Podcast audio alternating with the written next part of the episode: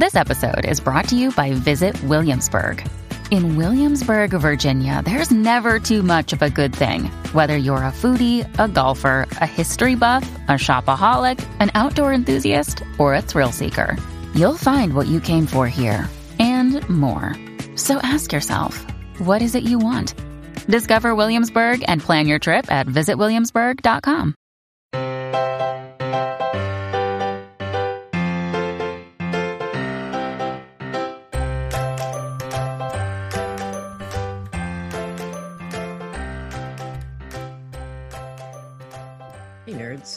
Welcome to this episode of the Professional Book Nerds podcast presented by Overdrive. And uh, happy August. Uh, just Adam today. And I'm really, really excited to uh, kick off a new month with a wonderful author. Um, this is an interview I did with Emily Austin, whose new book, Everyone in This Room Will Someday Be Dead, is. It's strange to call a book with that title beautiful, but it really is.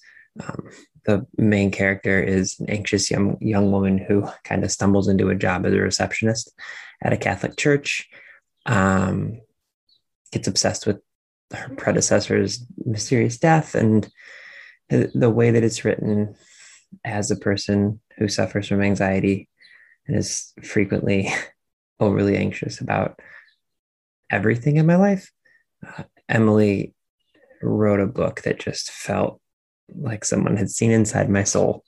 Uh, the way that she writes this character and the way that the story is structured, it really does feel like the way that at least my anxious brain works. So I think you're really, really going to enjoy it. Um, in addition to obviously t- discussing the book, um, we had some conversations about faith and religion and very heavy topics that we had a fun conversation about, which is sometimes the only way you can have really heavy conversations is to inject a little bit of humor um, while also offering some, you know, interesting insights. So I think you'll very much enjoy it.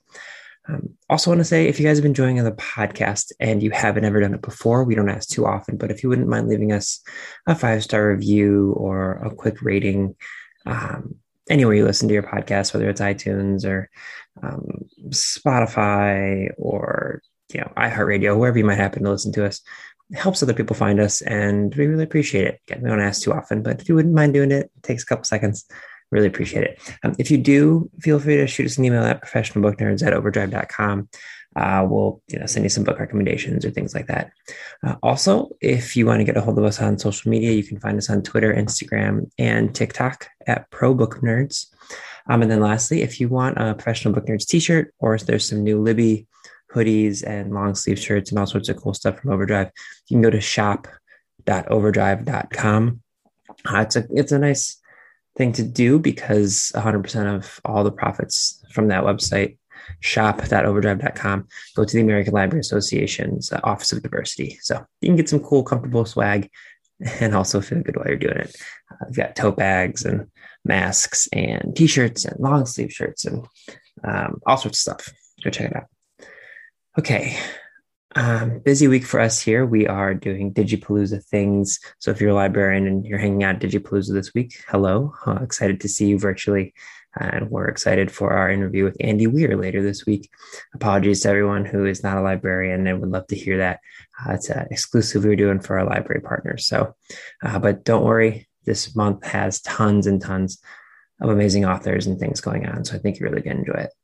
Okay. I'm not going to keep any longer. I'm going to let you get to this conversation with Emily Austin, author of Everyone in This Room Will Someday Be Dead on the Professional Book Nerds podcast.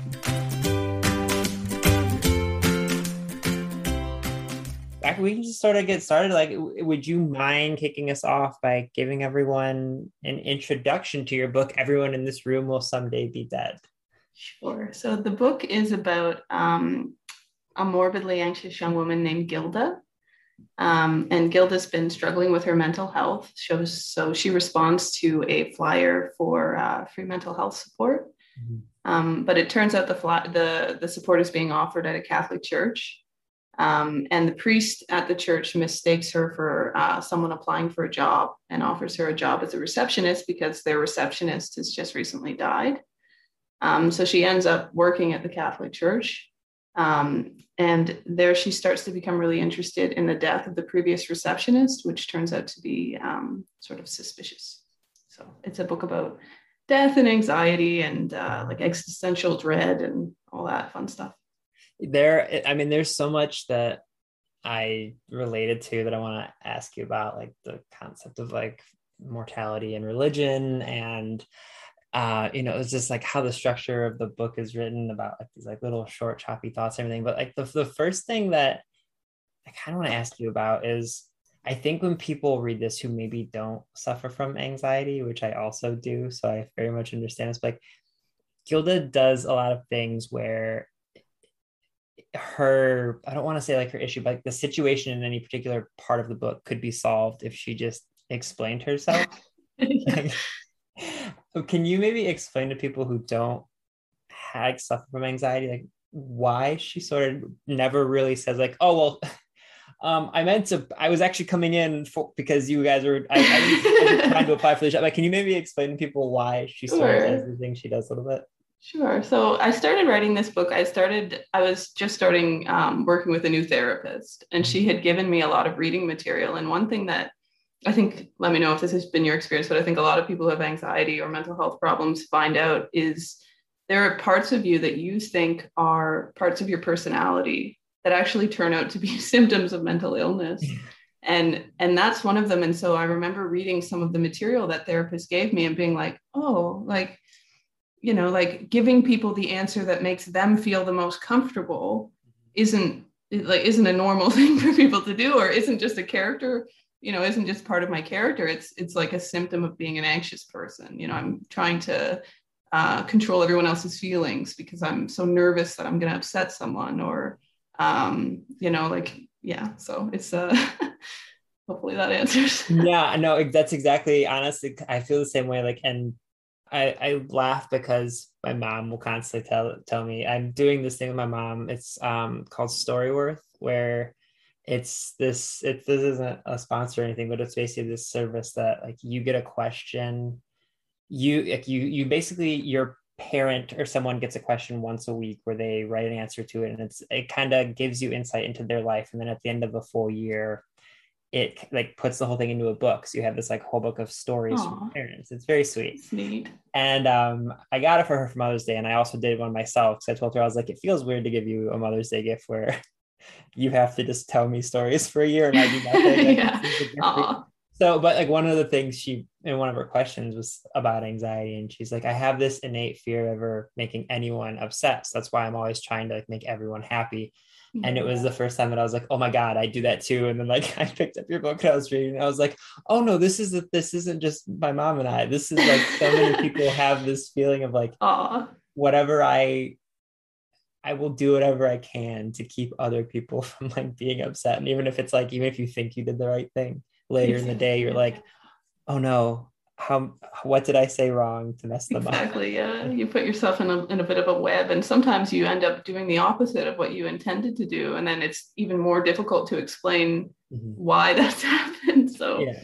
yeah, it's I appreciate you saying that you relate to it though. That's that uh you know, I, that means a lot to me. It's nice to know that people feel reflected in in what you're writing. So thanks for saying that. Yeah, absolutely. Well, and I think as more people read the book, I, I have to imagine you'll get messages like that just because I don't know. I feel like one of the biggest issues, especially in the throughout the pandemic, is like a lack of people being able to feel seen. And so, I mean, to me, that's why I've always obviously been a huge reader. I work for a, a yeah. the book podcast, but like yeah. I, the pandemic, especially, I've been reading so much more, and I think it's because I've been like searching to try and find characters that kind of make me feel like validated in the emotions I'm going through, or things like that. And I don't know, I've been able to find that, and that kind of gets to another thing, like feeling validated and having like feeling like, you have a meaning in life. Like Gilda is works at a church, like you talked about, and you know, was growing up in kind of in the church or in at least that environment was that something that that you went through as well? Yeah so yeah i was raised catholic um, and that's a big part of why i set the church i set the book there. Um, i was trying to think of you know like we all have um, our own experiences and when you're a writer it's nice i don't know for me i think to think of like okay what are things i could draw from that i could speak about? And Um, and what and maybe this is lazy of me, but what would be easy to write about in the Catholic Church was very easy for me to write about because I was raised in it. Um, so yeah, and I actually started thinking of Gilda at a funeral that was in a Catholic church, um, and I had there had been like a long span of time between when I had been in the Catholic church because I, I no longer identify as Catholic, but I was you know I went through all the sacraments and went to Catholic school and all the all of that. So there was a long period of time between when I had been in a Catholic church and then I was there for a funeral and I was sort of looking around with fresh eyes and realizing what an interesting setting a Catholic church is, and particularly when you are thinking about death, because the you know a Catholic church has like a crucified man at the front of it, which is very gruesome imagery that is I didn't notice when I was a kid. It was very normalized to me. Like it was never that was never scary or anything to me. It wasn't scary to me then either, but I was like, wow, that's that's quite the imagery, right? And and you know, you hear like the you know the church the the the sermon talks about um, you know eating the body and blood of christ and things like that and it's very like when you when you're there and you're listening to that without the background it's like wow this is quite the this is quite the place that's that's why i get so in, like i i was also raised catholic um, but okay. my my father's side of my family was jewish um, okay. my my father was non-practicing like my one of the things I've always been jealous about my dad is he knew like early on he got kicked out of several several Hebrew schools because he just never wanted to be religious. And like he's always like comfortable in that. And like I am so jealous of that because I don't know for me um for me for, like religion I've I'm the same way you, like was as you are. Like I I don't believe in anything of the values of the, the church anymore especially just like the way that here in the states like the way that the Catholic Church and like the Republican Party have like glommed onto each other and it's just all very gross. But yeah. I always did kind of I feel like I took a comfort in trying to understand like I don't want to say the meaning of life, but like making sense of like why yeah. we as humans I feel like you know like we're as a species we're just smart enough to freak out about how the hell this all happened if that makes sense. Yeah, but not maybe not smart enough to figure out yeah, exactly. And like, so as someone who, I mean, you literally wrote a book called Everyone in This Room Will Someday Be Dead. Like, are you able to, and uh, maybe the answer is no, I, I don't know because I, I know everyone's different, but like, do you have comfort in like that just very concept? Like, everyone's going to die someday. Like, are you able to kind of wrap your head around that? Cause I still, like, I'm in my mid 30s and it like, freaks me the hell out to like, not know what's going to happen if that makes sense yeah i think you know I ha- I'm the same as you. I think about that kind of thing a lot. And when I was younger, I thought about it particularly quite a bit. Like I've always been really fascinated by religion, even though I'm I'm not religious. And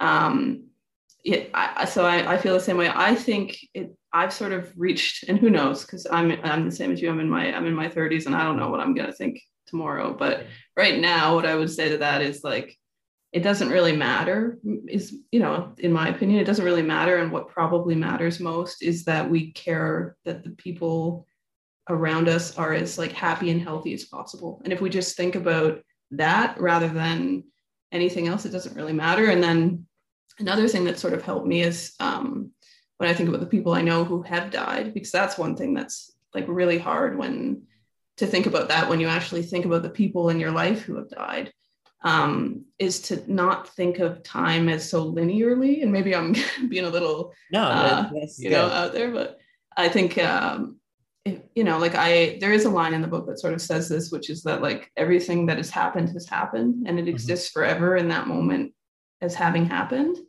And so when I think about people who have died, who I care about, I think like, you know, like that moment like my memories of them still exist. Even if i'm gone like that happened that occupied that time and space forever. So it's not as devastating when you when you if you can think of it that way. I don't know if that if that's comforting to other people but for me it is. Yeah I, and i like i said I, I think about this all the time because i said growing up with a dad who was of a different religion but also non-practicing Right. And like I just would always hear these priests and these leaders of the church, and like even like I went to Catholic school, I went to a Jesuit college. Like I, if, if, just paying for religion is all that it takes, I'm a shoe in. But like I used to, like they would always talk about how I was like, oh well, you need to be baptized and you need to receive community and you need to do all these things. And like my dad is genuinely the best human being I've ever met outside of maybe my mom, and like. No and I'm just like, he's. It shouldn't matter that he, you know, didn't have some water splash on his forehead when he was For a baby. sure. Like all this stuff that's just that, like you said, talking about like how this the Catholic Church is a wild concept if you're someone from the outside of it. But um, yeah, I like my best friend when I was growing up, his dad passed away when we were like 12. And I remember like even now I can still remember like anytime I hear like a Jimmy Soul song or like a Buddy Holly song, I still think of him. So exactly what you said, like he's still here in those senses. And I do I do think people will take comfort in that. But I don't know. I I'm now just thinking about how like people in people in the Catholic religion look at other religions and they're like, well, it's so crazy that you believe in these other things. And I'm like, none of you eat meat on Fridays because the church owns the fish market. Like, I don't know. yeah all of it is so yeah it's really i think i think yeah i think at the end of the day it really does just matter that we're nice to each other and that we not we don't um you know there for some reason religion does seem to attract um a lot of you know like in canada right now i don't know if you're hearing about this as much in the states but we're finding um all of these children from residential schools who have been killed and and uh, buried in unmarked graves around um, and those those those schools were run by the Catholic Church, the Canadian government, and some other churches. Mhm. And, and I don't think that that necessarily is representative of the Catholic Church. And you know, I know a lot of Catholic people who are very nice people, but the reality is there is a problem that comes with a lot of religion, Mhm. and um, part of it has to do with like power and things like that, and making people feel like you were saying, like people feeling like you have to do something to be safe or to feel good or to have a happy life or to be a good person that's not that's when religion takes the wrong turn like um you know anyways yeah, that's, I didn't. Yeah, so I didn't mean to turn this into a th- theology No. podcast. yeah, sorry everyone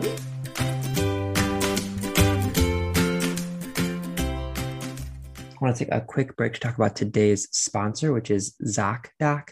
Um, just like many of you, I'm sure I avoided doing many things going uh, during the pandemic, and one of those things was going to the doctor. I was hesitant to go to you know the eye doctor uh, or the dentist and get my my checkups. You know, things are starting to open up a little bit now, and it's it's, it's a good time to catch up on your regular health care as well. It's interesting. This is perfect timing for this sponsorship, though, because you know this is an episode all about a book that discusses anxiety. And one of the things that people get a lot of anxiety over is calling doctor's offices, scheduling appointments, and understanding those things. Uh, ZocDoc is a free app that lets you find great doctors in your area and instantly book an appointment. So you don't need to worry about being on the phone with any of them.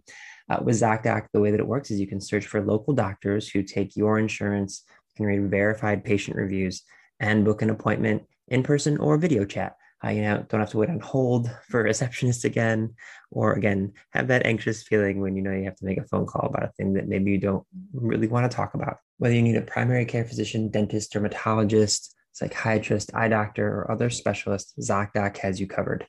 Go to ZocDoc.com slash ProBookNerds and download the ZocDoc app to sign up for free today. It's Z-O-C-D-O-C dot com slash ProBookNerds. Every month, millions of people use ZocDoc. I'm one of them. It's my go-to whenever I need to see a doctor. So highly recommend it. Uh, ZocDoc makes healthcare easy. Now is the time to prioritize your health. Go to ZocDoc.com slash ProBookNerds. Download the ZocDoc app to sign up for free and book a top-rated doctor. Many are available as soon as today. That's Z-O-C-D-O-C dot com slash ProBookNerds. I wanted, like I said, I wanted to ask about because when people read your book, it's very like the the structure of it is like these kind of staccato mm-hmm. thoughts and like sort of like rapid fire little tiny snippets of a of a story, and then we'll we'll jump to like present day, and then it'll jump back to you know when Gilda was younger and things like. Is that how did you write this story linearly like that, or was it kind of broken up into parts and then edited down? It's such a unique style that I'm just curious how how it felt writing it for you. yeah um i i for the most part i i did write it sort of how it is like there's definitely parts where you come back and you realize oh it would be nice to expand on on this, but I'm, you know, one reason why I like reading is because it helps me understand what it's like to be someone else and to have empathy for someone else. And so when I'm writing a story, I often uh, think like, why did they do that? Or, you know, like what happened to them that made them behave that way or made that personality like that. So like really, be, really early in the book, um, I think it's like on the first page or the second page, you find out that Gilda's pet rabbit died when she was a kid. And I remember I wrote that first scene and I wrote that right under it. Like I didn't add that later. That was how it went. And there's definitely like after you're done writing, like I definitely went through and added things in, you know, where I realized, oh, something else could have been added. But I, I did sort of think of it linearly, even though it it reads like that. And it is my like I, I I like to say that part of why I wrote it that way is because it's like kind of like how anxious people think. Like you have a quick, you know, you go from here to here. And that's true but it's also true that that is also like um, how i write i think. So and probably partly because i'm an anxious person but yeah. So did did did writing this i don't want to say i don't want to ask if it made you more anxious but like did it feel therapeutic for you to be able to write a character that was I was laughing earlier when you're talking about it's like, well, I don't want to be like it's almost like lazy writing what you know. Like it's not really true. Like I I, I do that all the time, but like did it feel therapeutic or, or was it kind of nerve-wracking to put a character on on paper that was so close maybe to how you feel internally? Yeah, I think you know it's interesting because when I first started writing it, um, I wasn't like the book has a combination of some humor, but it also has some like sincere depression in it. And when I first started writing it, I didn't write the sincere parts as much. Like it was a lot more, um, I don't like, you know, I think humor is sort of a coping mechanism for a lot of things, including um, existential dread and depression and anxiety. So when I was first writing it, it was sort of an outlet for that.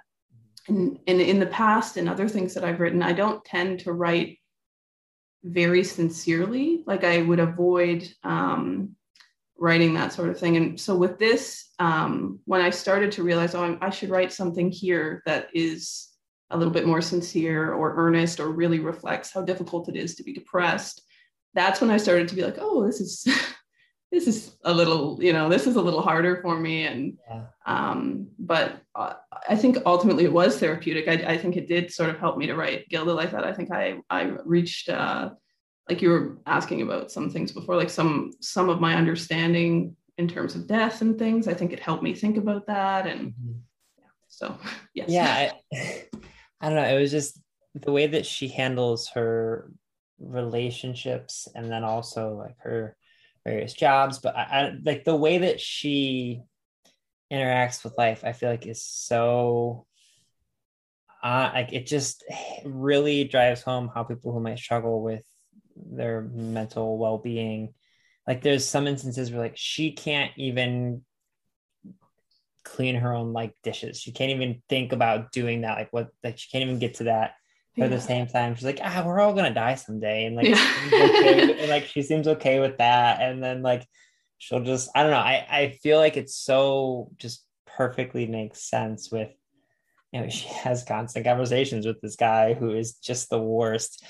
And and she just kind of keeps doing it. She's like, well, that's whatever. I'm just gonna keep yeah. having these conversations, and I don't know. But then at the same time, she's so sweet when she gets these emails. From, I'm trying to like be a little bit vague so people won't like know the whole plot of the book. But like, she gets these emails and she's like, "Well, I should respond to these." And like, she feels I don't know. Like, I feel like when you, at least me personally, there are times when I feel so emotionally like overwhelmed where I want to tell everyone every single thing I've ever thought about them in like the sweetest possible way. And then there's other days when that exact same person can come with me and I'm just like, I just don't even want to talk yeah. with you at all. I don't know. I just like, is that, is that something you go through as well? That sort of like, yeah, it is. Over. Yeah, it's strange. I think, I think, um, with Gilda, I was trying, it sounds like maybe you're like this too, but I was trying to show what it's like to be someone who's both like strangely like predis like when you're depressed you kind of you're being pushed into apathy mm-hmm. but if mm-hmm. you're someone who's also maybe kind-hearted um, it's hard to uh, go to you know to be so apathetic so it, so gilda has this problem where she feels like at the same time that nothing matters she thinks everyone matters so much. So it's this sort of devastating um, feeling because it's like, okay, I, at the same time as everyone, you know, like, um, you know, I'm, I'm every every conversation feels so stupid and nothing really matters. Mm-hmm. She also feels like, oh, I care so much that this person doesn't feel this way, and that you know that you know I just care about them. So it's a it's a sad predicament to be in. I think. Yeah, I and like I said, that's one of the things where I felt that so in like in my core because there's absolutely some times in my life where I just like even my like my like I told you before we started recording, people who have been listening for a while know, like, you know, we work for a company called Overdrive and like our company, we're very thankful. We're very lucky we put so much good into the world and like I get to be a major part of that. But there are some days where I'm just like, it just, it doesn't matter. They're going to find a book to read, even if I don't suggest one. But it's like, then there's other days where I'm like, I want to talk for an hour and a half about it, like a specific book yeah. or like a specific way something made me feel. And um, I, you were talking about putting some of those maybe more serious things on the page or more emotional aspects. And were you able from the start to sort of write without reservation about anxiety, or was it something that maybe you struggled with initially putting the book out yeah there? that's a good question i was able to write about so i think and we've sort of touched on this i think when you're anxious like some parts of it are um, like very dark but also some parts of it are funny and some parts of it are just kind of ridiculous and and so it was easy for me to write about the funny parts like to have to have an awkward interaction after a minor car accident i can write about that you know, or to, you know, to have like an awkward interaction with a priest or someone who mistakes you for someone you're not, that's yeah. easy to write about.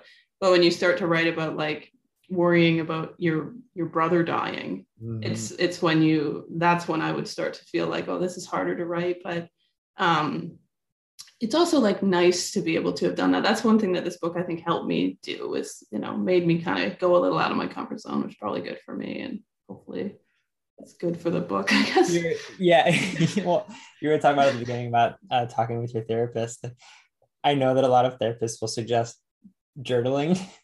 Yeah. Did you at any point tell your, therapist, like, I'm actually kind of turning this into a book that I'm going to put out into the world? Like, that ever come up? Um, no, I, I don't, you know, no, it hasn't. I haven't told my, I probably, this doesn't reflect well on how seriously I take my mental health. And you know, I haven't told my therapist about this book. Yeah. I don't want her to read it, but um, she has, I, I have a hard time doing things like that too. I'm, I'm constantly at war with myself. I don't take, mm-hmm. I don't take the, even though I think like, that's a very good point. I should, I should write a journal. I should, I should uh, be mindful. Yeah. And whenever I start doing it, I'm like, no, I'm not doing this. This isn't gonna work for me. I know. I I'm the same way. Like I'll get exactly I said. I'm like, I'm gonna write every single day moving forward, even if it's not like in the manuscript I'm working on, even if it's just like I'm gonna grab one of those. I had literally on the desk I'm sitting at, I have one of those like writing prompt journals. Yeah, yeah. like three of the prompts I've written, and then I was like, yeah, yeah, I know exactly what you mean. It's hard, yeah. Yeah. Um, were there characters that you found more challenging to write? Because there's some people like I there were at points where I wanted to reach into the page and grab her parents and be like, what's wrong with you people? Like, were there yeah. some characters or things that were maybe more challenging for you to write that either felt too real? Not saying these are your parents. I obviously don't know your parents whatsoever, but like were there parts that maybe felt more challenging for you? Yeah. Um her parents aren't like my parents, so just to, okay. just in case my parents listen, but also they really aren't. But uh, yeah, I found like I find it hard to write um, romantic relationships. Mm-hmm. So it was harder for me to write the romantic relationship in the book, and it's probably part to do with what I was saying about sincerity and writing about sincerity. Yeah. And if you want to write like a relationship where you actually are, you know, you can tell they love each other, that's hard for me to write because mm-hmm. I'm you know something's wrong with me and I I'm I'm guarded in some way for doing yeah. that. So it was difficult for me to write um, the relationship that Gilda has with the girl that she's seeing, and actually a big part of the editing process. Like it was that relationship was there, but it was heavily um, implied and also very like short. But it was like I would write something that would heavily imply that they, you know, love each other but never spell it out. And a big part of the editing process was making at least that suggestion a little bit more. Yeah. So that I found difficult to write. That was the harder part for me. Yeah. Do you find yourself reading books that are similar to yours or, or just like completely jumping out of genre and going to something entirely unrelated? Well, yeah, I like like lately one of the one of the like uh, unexpected pros of or benefits of getting a book published is that you get like a curated list of recommended books, and I I never expected that. Um, and there's you have to go through this whole process where you send your book out to other writers and ask if they'll maybe give you a blurb. Mm-hmm. And I don't feel comfortable doing that if I haven't read the person's book. So um, and maybe that's not the right way to be, but I feel that way. It's, it's an anxiety thing. but so I've read like a lot of books in a very short period of time. That I loved, like um, like Pizza Girl is one I really loved. Yeah. Um, like there's so many that um, I wouldn't have known about otherwise. So lately I've been reading a lot of books that are like similar because of that. Mm-hmm. Historically, I've read um, sort of out of like I do like this. I tend to read either um, like this, like a like a like a book about maybe mental health or something darker, or um, but I also read, I also like some children's lit, and so that's a little, uh, a little contrasting, I guess. I honestly, it's funny you say that, but um, about like children's literature, and I feel like everyone wants to become an adult. Like it's almost like they're ashamed to be like, oh yeah, I still read like middle grade books and things, but um, I think it might have been, was your last year, two years ago. I interviewed um, Daniel Handler, who's Lemony Snicket. Like he's the oh, guy. Oh, yeah. yeah. and it was crazy. We had a conversation about it, and he said something so profound. And he was like, everyone likes to once they like when you ask someone what like their favorite book is or what's like the best book they've ever read, they always say, you know, something absurd. They're like Absalom, Absalom, or like they'll be like, you know, well, obviously it's um, you know, Inferno by Dante. And he's like, in reality, the book, he's like, in, in reality, like the books that you will have ingested the most times in your life or it's going to be something like Shiloh or like a book exactly. that you read when you were like yeah. a kid. He's like that you probably read like 18 times. And I was just like, oh my God, yeah. Like the book I've probably read the most is like Where the Red Fern Grows or something. Yeah, exactly. That's so true. That's really true. Yeah. Um, so towards the end of our conversations, we like to ask nine questions that we call the nerd nine, just because we like alliteration. Okay. Um, I might have shot myself in the foot with this first one, but it's what's the last book that you read? I don't know if you just mentioned it with Pizza Girl or not. Oh, what is the last? Oh, I read uh, The Spectacular by Zoe Whittall. Mm-hmm. I have right here. I think it comes out next month. Um, cover. Yeah, it's uh it's about three women and it's written by um someone who writes on the show Schitt's Creek. Yeah. that was enough to make me want to read it. Uh-huh. Uh I loved it. I thought it was really good. It's it's a character driven story about three women.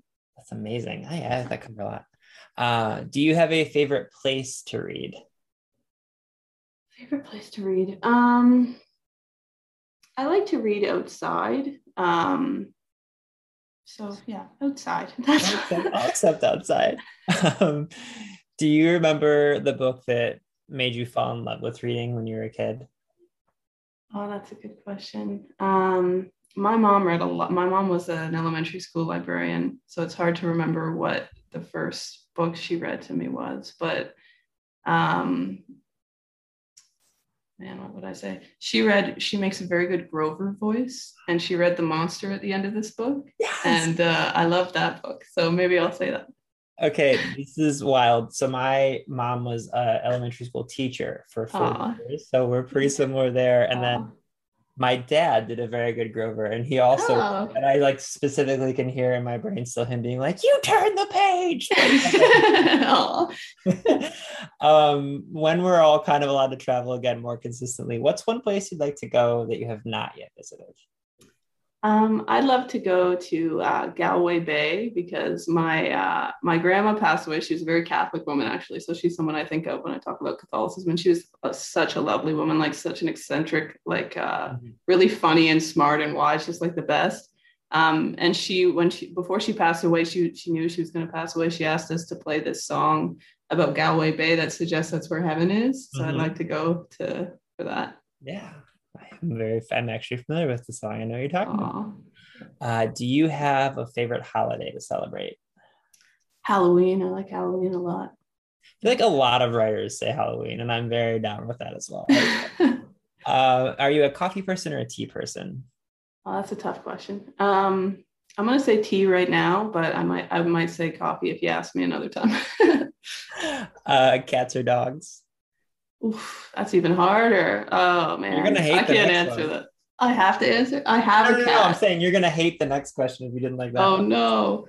I have a cat and I have an oil painting that I made of my cat hanging next to me. So I feel like I have to say cat because her eyes are on me, but I love dogs. And um, yeah, so I guess cat, but So the reason I say this is Jill, my co-host, she has four cats. I have two dogs, and so Oh, we started this as a joke, and then um, when one of us couldn't be there one day, like I did like a recommendation list of dog books, and she did a recommendation list of cat books, oh, that's cute. and that's like the most feedback we've gotten from listeners ever. People being like, "We need more cat books," or like, "How dare you say this about cats?" I'm "Oh my God." um, do you have a favorite food? Pancakes are my favorite food. Okay, and I'm sorry in advance for this one. We should start telling people we're going to ask it. But if you could have dinner with one person alive or dead, who would you pick? Ooh, that is a tough one. Um, I think but I know this is like probably an answer people often get, but I would give my grandma who passed away because I got, I, she passed away when I was just at the worst age. I was like 24. Like it was just on the cusp of when it would be nice to be able, like I didn't have an awareness of how cool she was.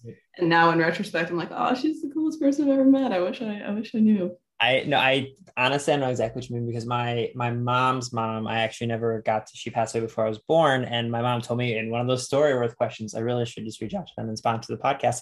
Um, that one of her questions was about her mom, and she was like, "You don't realize this, but you're so much like your grandmother." And it was like so sweet. I was Aw. like, oh man, I wish I could have known her. Oh, yeah. been a good answer. Um, okay, last question for you, Emily. What do you hope readers take away from reading your book? Um, I hope that people who don't have similar um, like mental health challenges as Gilda or like experiences as Gilda have a better understanding of what it's like to be anxious and depressed and also to be anxious, depressed, and queer. And I hope that uh, people who uh, who maybe do identify with Gilda more feel like seen by her. So That's absolutely perfect. I I love the book so much that exactly what you just said about feeling like feeling seen. I felt just like one of the things I feel like when I get anxious and nervous and having like panic attacks, like I can't breathe. And reading this book felt like I could read, like I could breathe the whole Aw. time. So thank that's you. so nice of you. Of course. Thank you for writing it. Like I said, thank you for joining me today. Thank you so much for having me. I had a nice I had a nice time. I appreciate you chatting with me. Readers can sample and borrow the titles mentioned in today's episode from Overdrive.com, and our library friends can purchase these titles in Marketplace. Professional Book Nerds is proud to be an Evergreen Podcast signature program. To learn about other Evergreen podcasts, visit evergreenpodcasts.com. Our podcast is produced, recorded, and edited by Adam Sokol and Jill Grunenwald, and presented by Overdrive. For more information, visit professionalbooknerds.com. Hi there. I'm Heather Drago. And I'm Sarah Saunders. We host the podcast That's a Hard No about saying no and setting boundaries. So you can become that true and empowered you that this world needs.